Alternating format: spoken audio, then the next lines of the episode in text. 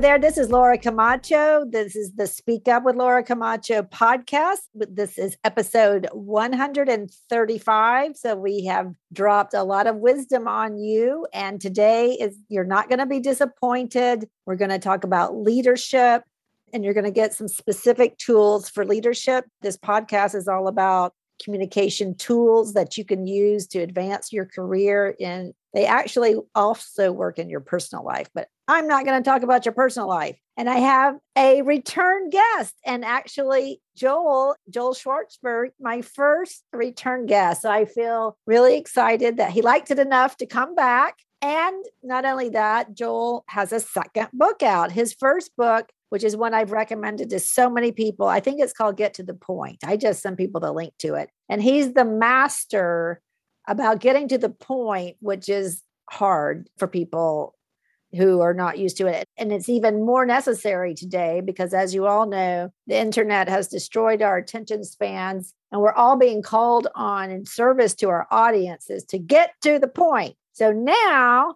Joel has expanded on that and has a new book called The Language of Leadership, which is a very good read. One thing I like about Joel is that he's specific. He doesn't just give you these high level, oh, you should connect to your audience. Well, what does that mean? And he has a job in executive communications for a nonprofit, but he also does a lot of workshops and he's now author of two books. So, welcome to the podcast again. It's good to have you, Joel.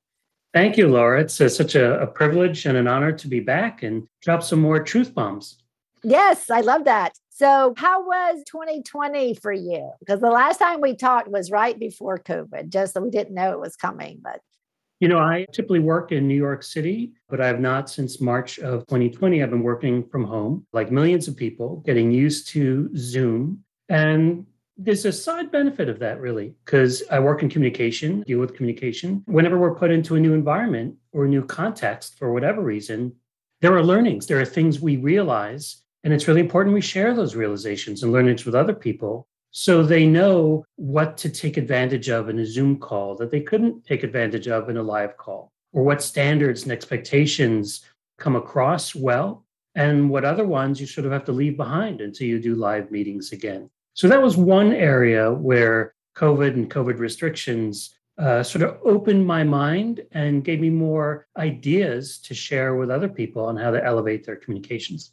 Well, I certainly believe that working from home, which eh, most everybody I talk to loves it and does not want to go back to full time in the office, maybe part time, but that the medium of video conferencing really encourages and rewards people who know how to get to the point. Right. So, how did you go from being the expert, the master, and teaching people how to get to the point, which I think is a good leadership skill, but now you've written a whole book on the language of leadership. Like, take us on the journey from book one to book two, because writing books is a lot of work.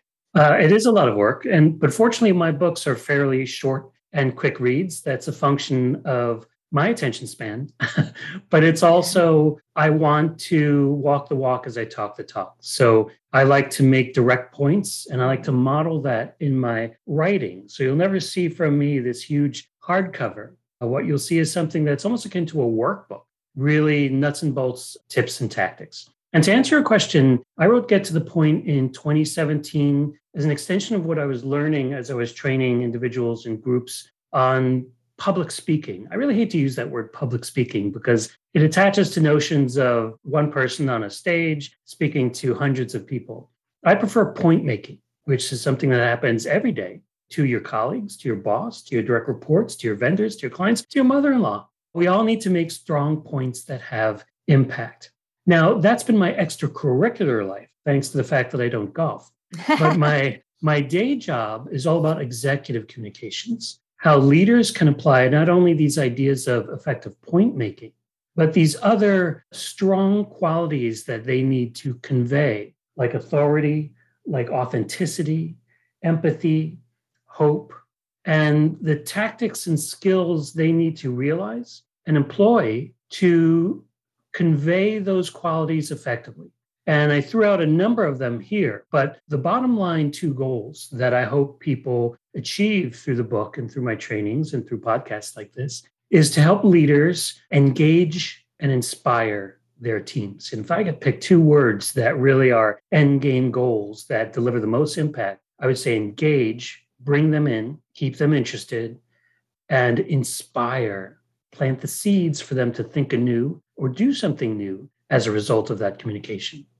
I love that. And yes, I do know I, that's one of the things I really like about your work is that it's practical, it's no BS, like this is how you do it. And I find that very useful. So, in working with leaders, what are the common mistakes that you see rookie leaders make? Or even if maybe they may not be rookies, but what keeps people from being able to inspire or engage their audience? And I know that's like a question on how do you solve world hunger. Right. Give us some tips, maybe tell us a story about that. Sure. I'll give you two really basic and vital concepts. One is that leaders often approach a communication opportunity by thinking, what can I say? What should I say? Let me huddle my executive team together. Let's think about what we really need to communicate to the organization or a particular team. And Laura, that's the wrong question because you could do that without an audience.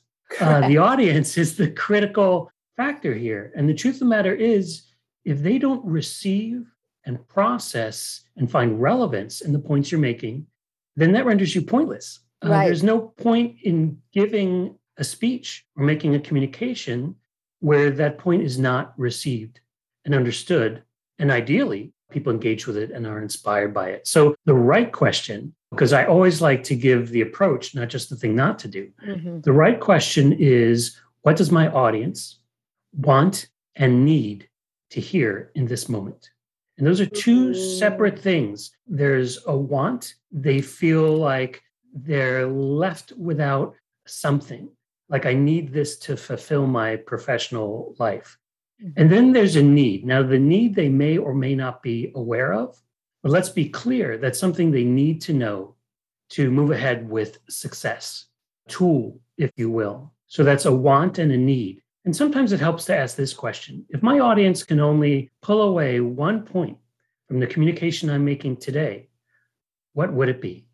Knowing that audiences can't take away everything anyway, but imagine they could only take away only one thing. What would that be? And if you can identify that, then work backwards to make sure that that point is highlighted, emphasized, explained, explored, given data, given storytelling, so it has the best chance of being effectively received. So that's number one, focusing on what your audience wants and needs, not what you want and feel like you need to say. The second mistake people make is they think that information inspires. Uh, if I give enough information, if I give a book report on this approach or this new topic, that the rest my audience can do on their own. What they're actually doing is transferring the burden of making points to the audience instead of themselves. So, an informative presentation would sound like this All right, here's an approach, and here's the history of what we've done so far. Here's the money we're putting against it or investing in it. Here are the multiple groups that are going to be working on this. Here are the tactics we're going to be employing. And these are the places where we're going to be spreading this information. Thank you very much. Yeah. Now, what they didn't say, they basically gave an inventory of the idea, a book report, but they never said why that information is important. And it's only the why that inspires people. Why am I here? Why should I do a good job? What's the impact of me appreciating what you're saying, taking on what you're saying, and running with it? Don't just tell me what it is, tell me how it benefits me. Right. And employees or teams, they are inspired by the notion that there is a why and there is a purpose uh, to what they're doing, not just here are the 10 commandments, uh, please follow right. them right. uh, because I said so, or even I think so. That's so, yeah, so understand that information alone doesn't inspire, only points do. And points have whys, W H Y S, built into them. Right. Oh, I have this saying. Hopefully, I didn't steal it from you. Mm-hmm. I think I made it up. But, you know, just to your point, I say, sell it before you tell it. Right. you know, because we need to know why should I listen to you? And I think working from home, the in the video communication is so there's so many more distractions and fewer signals that we're getting. So right. everybody needs to get to the point, inspire, and engage their audience. And as you're explaining these rookie mistakes or common mistakes and, and approaches in leadership communication, what I'm thinking, because my audience are usually directors, senior mm-hmm. directors, senior management, but they're just about the prime to get to that next step. And one of the things they want my help with is communicating to senior leadership. Right. And sometimes, as you know, you can feel intimidating. And even in that situation, I think asking, what does this audience need from me?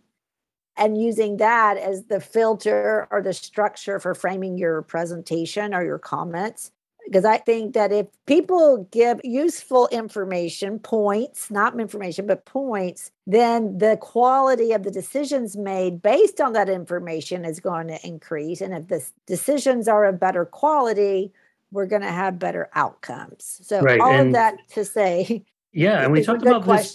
Yeah, we talked about this before, and I think something you mentioned is basically managing up. And I think the idea of managing up is helpful here because when we manage up, we're not just saying what we want to say, we're recognizing that there's something the person we're reporting to needs to hear from us. I mean, that's clear when you manage up. So we should adopt that sort of mindset to these other environments where we're communicating. And something I think you and I might have spoken about the last time we talked were tools to help you get there. Mm-hmm. And sometimes it comes down to words. I propose, I recommend, I suggest. These are power words that force you to make a point, to put yourself out there, to in fact put your reputation on the line, to make a suggestion. And you know what? Leaders recommend, leaders suggest, leaders put themselves out there and put their reputations on the line to point to a new goal, to provide a vision. So those words help, points help. But these things about identifying goals,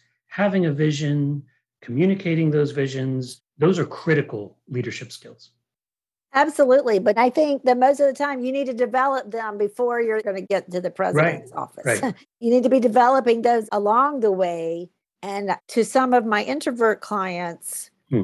these things feel like they're being pushy, like it feels like they're being pushy. And what I tell them is that it, imagine we're at a party or a bar and it's super loud band. And so we're both screaming to hear each other so inside your head, you feel like you're screaming, but on the outside, you're not perceived as screaming. People can barely hear you. And so I think when people are afraid to be pushy, but using I propose, I recommend, or what I think we should do is right. It doesn't sound pushy. It just sounds right. like a recommendation. Right. And they should think of themselves, what I think help helps introverts in particular is to not think of yourselves as talkers or speakers. Think of yourselves as point makers. That means you have a point and it's your job to make it. That means taking that opportunity to convey your point effectively. I love that. And what do you think of the of the advice you hear sometimes about preparing your talking points before mm-hmm. a meeting? Is that would that be subordinate to what does the audience need to hear from me or what do you think? I think what you need to do for a meeting, it's sort of its own animal, mm-hmm. but the version of what my audience, I mean, yes, definitely think of the team you're speaking to at a meeting. But even more importantly than that, in a meeting context, what is the goal of this meeting? What do we hope to accomplish? That needs to be answered before the meeting takes place. And let's just say whoever is running a meeting is the meeting leader, thus mm-hmm. a leader. So we're still talking about leadership here. So identify the point of the meeting, what needs to happen as a result of that meeting. But something I strongly encourage meeting leaders to do is to come in with points, not just with topics. So the agenda is topics. And sometimes we rely on the agenda. All right, now let's talk about the data. But the leader of the meeting, it's their job to say the data shows that this approach is not working so well. Let's have a conversation about other alternatives we can take where the data can show more success. Now, that is a point. So, what I recommend leaders doing to be clear is take the agenda and turn those topics into points you can make because you're going to energize that audience, that team, and create more feedback if you're throwing a point out there versus just throwing a topic out there and let anyone talk about any aspect of it. What do you make of that point as well, of that topic as a leader? And what do you suggest? And as you know, in a meeting where there's feedback or we're brainstorming, it's easier to brainstorm around an existing point versus just on a clear canvas with nothing about it. So that's a, a something I really encourage leaders do when they lead meetings. Come in with points, not just topics. Yeah, I love that. So even if you're distributing a written agenda, instead of saying schedule, it would say, how can we get back on schedule? Or so, what is your position on status updates, those kinds of meetings? Right. I always recommend everybody who's communicating, it could be the intern or mm-hmm. it could be the CEO, never give a book report. You can always make a point regardless of your of the nature of your content. So it's interesting. Some of the ways I recommend people professionally develop is to not bring their supervisor data or status report, but say, here's the status and here's what I recommend. Mm-hmm, mm-hmm. Here's the information. And I think we should take this and adopt this new approach. And that's really important. And the way that professionals can help people reporting to them develop is when they come to them with status reports saying, All right, what do you recommend? And the interesting thing is, the more the manager says that, asks that questions, all right, what do you recommend? What do you recommend? Mm-hmm. The direct reports one day, magically almost, will come in and say, here's my status report, and here's what I recommend. And mm-hmm. that's the day that that person moves up one step in the hierarchy towards leadership.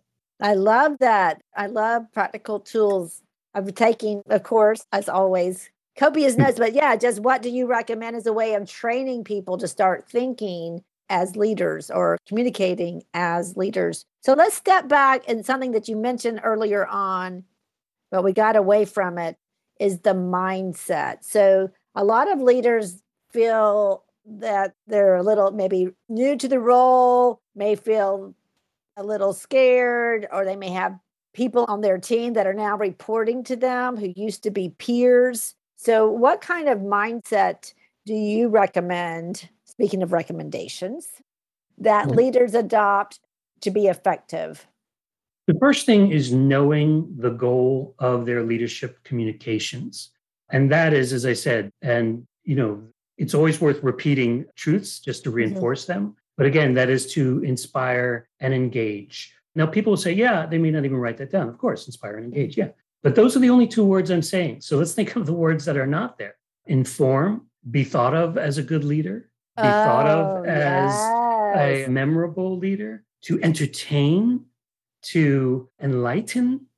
Yeah. So we're, we're moving all these other things because often leaders think, I need to do everything here, but I want to make it simple. So always ask in your communications, whether it be internal, external, video, uh, podcast, posting, texting, is this communication likely to inspire and or engage the other person on the other end? So that's the biggest mindset. And I also want to talk about another mindset that came to me even as mm-hmm. I just began thinking about this book. You know, when we think of great leaders, we think of leaders who are confident and who are authentic and empathic and interested and determined and committed. These are all behaviors, and that's great.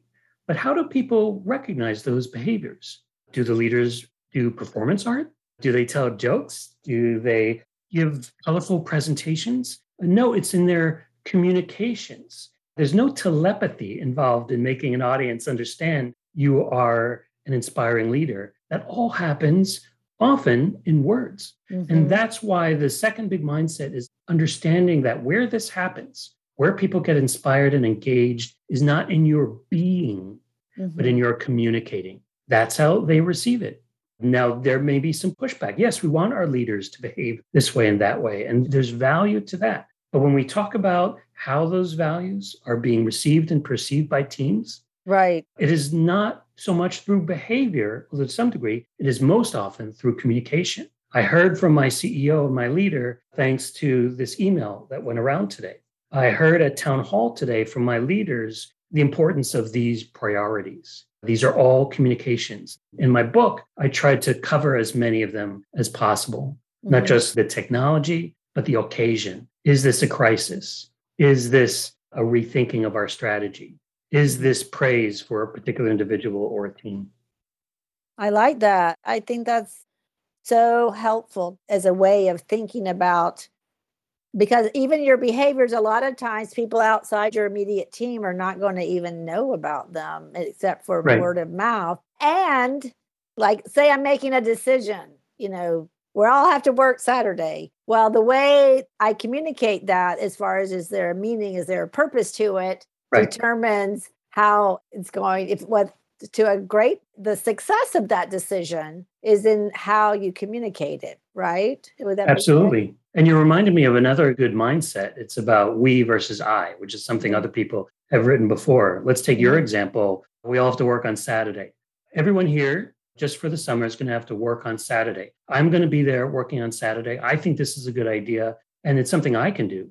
Well, those eyes are not going to hit your team with any inspiration or engagement right. because good for you. I've got kids, I've got pets. I have right. something to do this weekend. So, better is explaining if we all work together and take some sacrifices, including as many Saturdays as possible, we're going to meet our goals, which will best serve our mission. Mm-hmm. And we're right. all here for the mission. So, make sure to make your team a stakeholder mm-hmm. in whatever you're announcing, even if that news is somewhat unwelcome. Yes, I like that. So, very good on the mindset about thinking about how to inspire and engage and don't worry if, about anything else. Just focus on that or at least elevate those things right. Right put those in the first place and think about what are we doing versus i versus you of course. So one struggle i think is so hard. I mean it's hard for me but it's so important for leaders to do and that's listen. Mm-hmm. And a part of the problem is that a lot of the people we have to listen to are ramblers. Sure. And then how do you know who in any situation if it's going to be a good use of your time to listen? So I mean, help me right. understand like how can we be better listeners that doesn't involve pain? Right. So we're working on the ramblers, right? if you're a rambler, hopefully you can get some good tips here so that you're not a rambler. And let's be clear no one's born a rambler. People ramble because they don't know their point. So mm-hmm. once they get to this simple, relatively step of identifying and knowing your point, that is the cure to rambling. All right, so let's talk about the people in pain. Now, there's not much you can do for a rambler, but there's a lot of ways you could sabotage your listening. And what leaders in particular and aspiring leaders uh, need to do is embrace active listening techniques. And one of the biggest ones, especially for leaders, is this don't spend your listening time trying to decide what you're going to say next. Oh, right. And a lot right. of people do that. They, yes. Right. They pose a question, someone's talking, they're like, all right, well, here's how I can counter that or support it. or I want to move on to my next point. Uh, no, if you're listening, you're listening. And people can tell if you're listening by what you say as a result. Another good tactic that I don't see that often that I really recommend is nodding. So, what do we do to react to someone to show we're listening? All right, we'll smile. So, what does that indicate? Smiling indicates, all right, I'm with you. Maybe I'm entertained. I'm mm-hmm. pleased. We applaud later. You're done. I'm applauding the fact that you're done and you succeeded. But nodding up and down communicates something else. It communicates, I'm buying what you're selling. You have made your point. I've received it. And now I've digested it and can hopefully apply it to my work. Nodding is also the most supportive thing you can do to a speaker who's not confident uh, mm-hmm. because it is saying the same thing. You are doing your job effectively because I am receiving your point. Mm. And I use nodding, sometimes very energetic nodding, when people are rambling to hopefully indicate to them oh. your job has been completed, mission accomplished. I'm with you, you're done. and it's probably the most polite way of saying you achieved your goal. Let's move on to the next. Oh, that is, and that's new to me. That, that does sound good. Now, I have people, clients, I'm sure you have also the ramblers. Mm-hmm. But, and so I say, well, get clear on your purpose. Why are you right. speaking? But then they tell me, well, Laura, I'm a verbal processor and I think out loud. And I have been saying, well, you need to think before the meeting, like what are the points you right. want to make? So, what do you say to the verbal processors who are listening? The first thing I would say is processing is not a function of that communication opportunity. Uh, processing should always happen ahead of time. The public speaker should know their point, should practice their points, mm-hmm. should be mm-hmm. experienced and have expertise in their points so that they don't need to be doing much processing except when there's a Q&A or mm-hmm. they're merely putting words against their ideas and their points. So, someone I completely understand that some people process that way. Just do it as part of your process of putting together your points. You know, Einstein said something interesting that I say all the time, which is you can't explain something simply. Or if you cannot explain something simply, you haven't thought about it hard enough. Oh, wow. That's so true. That and that so puts true. it in the right order. Uh, think about it, know your point, sharpen your point, make sure it has the most powerful outcome. So, not mm-hmm. just if we do this right, we'll get more traffic to our website, but if we do this right, we'll sell more Coca Cola, we mm-hmm. will save lives, we will help the world. And once you have that in your head, then you're in the best position to convey it successfully, simply, and with impact. Right. I think, especially in the executive leadership office, I think everybody is overworked, overwhelmed, and over Zoom to begin with. And we don't have time. Maybe your reports are forced to take the time as you verbally process, but the CEO, C suite, not right. interested in that. Right. And, right? and if you need to process, then why not crowdsource it? Why not bring in your team to help you process? And there's a word for that. It's called brainstorming. So you ah. can say, at this meeting, I'm going to make these points, and we're going to save 15 minutes at the end of the meeting to brainstorm a few ideas that I've been tinkering with in my own mind. So you can help me, or as a group, we can come to some conclusions. Then you're taking that processing and you're putting it in an appropriate place. Mm-hmm. Exactly. So, what is your take on getting back to the office? Well, you know, I'm all about communications. So, for me personally, I think I would benefit most from a hybrid situation. I'm doing some of my work at home and some of my work in the office because, frankly, there are advantages to each. There are advantages to Zoom you could not get in a real world meeting. There are advantages in the real world meeting. They can't get back to Zoom. So I'm not going to talk about policy necessarily. That is up to each organization. The only thing I would counsel people to keep in mind, whether they're going back full time or not going back at all, is pay attention to your communication opportunities and environments. And sort of as a bottom line, make sure that everything in your environment is supporting your point because if it is not supporting your point, it is stealing from your point. So if you're in a Zoom meeting, that means being mindful of your background and of the mm-hmm. distractions to you and your audience. And in a live meeting, that means being present, not checking your email, not trying to multitask. We should all know by now is a fiction. There's no such Correct. thing as multitasking. Correct. You're only toggling behind around multiple things between them. So just be mindful of the environment you're in and that some of your expectations and mindsets may need to change to take best advantage of those environments. Very good. So, do you think that engagement is more challenging in the virtual environment? Is it? I think that there are new challenges to it because there is a version of Zoom fatigue. It's a real thing, it's not just a name. And it comes from the fatigue of looking at many people at once. Mm-hmm. It comes from the fatigue of being too close to people. Like you'd never want to have a meeting in an elevator. Uh, right. Yet this is kind of the closeness and the intimacy we have. And some people get Zoom. really close. Yeah. like, also, oh. you know, you may think someone is checking out of what you're saying, mm-hmm. not paying attention, but they might have an emergency going on. Their kitchen is on fire. You don't really know. Right. Or they could be taking notes. From, Sometimes. Yeah, absolutely. It looks like they're contact. playing on the phone and they're saying, "Oh, I'm taking notes." Right. So, so these are the ways a video meeting, whether it's Zoom or mm-hmm. Microsoft Teams or whatever it is, can create obstacles. However, there are also advantages. And I find that people don't often use chat as effectively as they can. They think of chat as an open mic. All right, well, if anyone has any ideas, you can just throw it in the chat. But you can use chat, even if you don't want to use like breakout rooms and official polls, you can use the chat to poll things. Hey, I'm going to show you two mission statements just type in one if you prefer one, or two if you like two.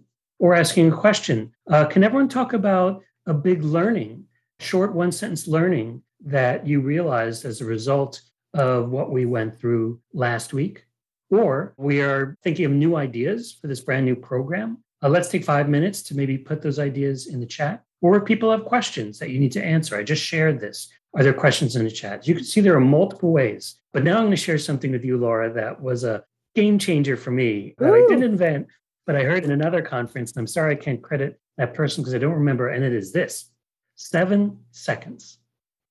Seven seconds. Seven seconds is the exact amount of time that you should give when you ask for feedback or questions in a chat or even in a live setting. Uh, so you say, Are there any questions today? Count to yourself one, two, three, four, five, six, seven. All right, I don't see any questions. So we're going to move on to the next item. Now, six seconds, you're going to cut off someone who is thinking of saying something. Right. Eight, eight seconds, it becomes excruciating silence where people are like, oh, this is terrible. Or in a worst case, and this is something leaders should never do, they start begging for questions. Come on, doesn't anyone any? I can't believe nobody has any questions. Starts haranguing people. Right. come on, someone must have a question. Like you're shaming people and you never want to do that. Whether it's scientific or not, seven seconds is the, the general understood amount of time where it's long enough to give everyone time to contribute, mm-hmm. but not so long enough that it becomes excruciating. No, I think that's a great number and very helpful in terms of giving people time to process right. and collect themselves. I do think it is useful to have breaks in the Absolutely. In and leaders should mm. pause. You know, something I always say, it takes twice as long for your audience to receive your point as you need to say it. And probably even more than that. Because consider what a communicator needs to do. They just need to communicate something they've been thinking about for a while. Maybe they practiced, maybe they've brainstormed it with other leaders. Now, think of what the recipient of that communication needs to do. They need to hear it for the first time, digest it, process it, add relevance to it. Is this related to what I do? Is there relevance here? Should I write this down? Should I tweet this? Should I remember this? Meanwhile, the speaker is six sentences further along. So that's why leaders, and I say this in both books, need to embrace pausing, to allow for that time for the audience to truly receive and digest what is being communicated. That is such a good point. And it also reminds me that when we do speak, we've thought about whatever we're going to say. Right. A long years. We're experts. Yeah. yeah. That is so true. And asking for in a work context, you're presenting.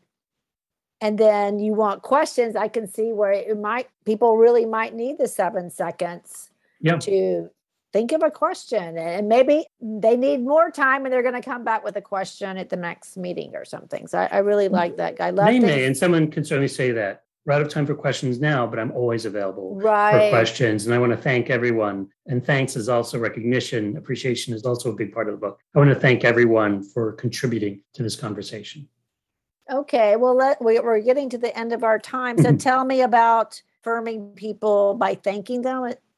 Right. The big way that you can make sure your thanks, your appreciation, your recognition has impact. And this is true whether you're saying it, whether you're emailing it, or whether you're posting a note of appreciation to various teams, is to include the why. Why are you thanking that person? And more specifically, what is the impact of what that person did on the team, on the organization, and on the goals. Now, this will take a little more thinking, but I want everyone to put themselves in the position of receiving those two words, thank you, from a leader. How lasting and memorable really are those two words? Even less, thanks. Uh, but thank you for contributing that idea in today's meeting. I'm going to bring it up the flagpole and we're going to see if we could turn that into a program in the next quarter. Well, that is sort of putting a crown on that person's head. So just putting the why, why is it important uh, and have impact what that person did, and explicitly reinforcing that and putting words against that will just double, triple, quadruple the impact of that thanks in every setting where you're giving appreciation. Wow. Wow. Wow. So I'm going to practice, Joe.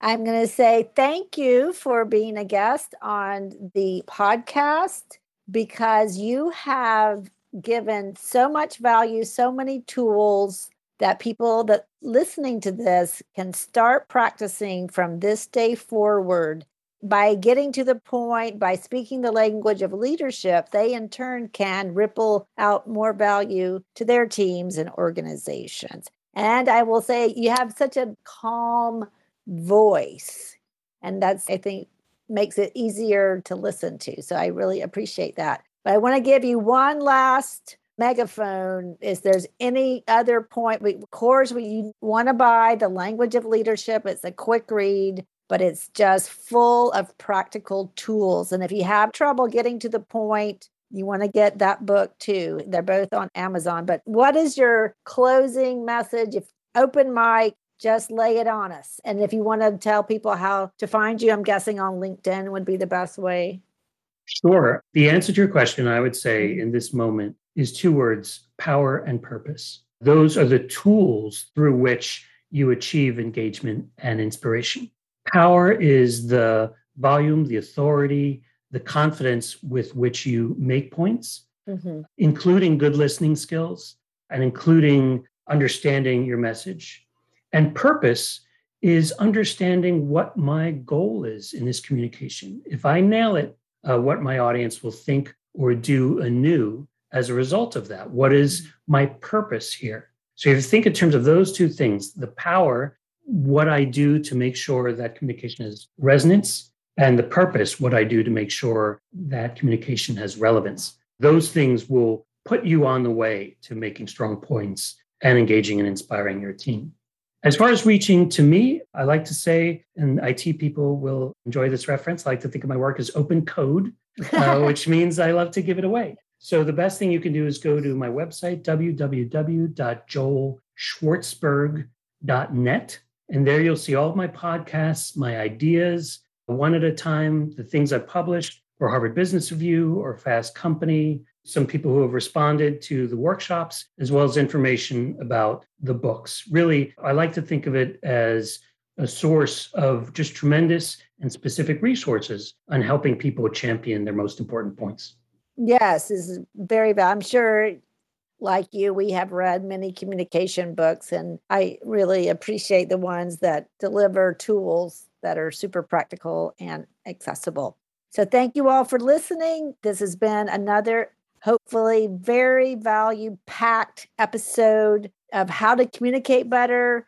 And communication is your tool to bring more value to the table. You're not sharing information, you're making points. And making points is what moves the needle forward on the mission of your organization. So, thank you, Joel. And we will see you on the next episode. Goodbye.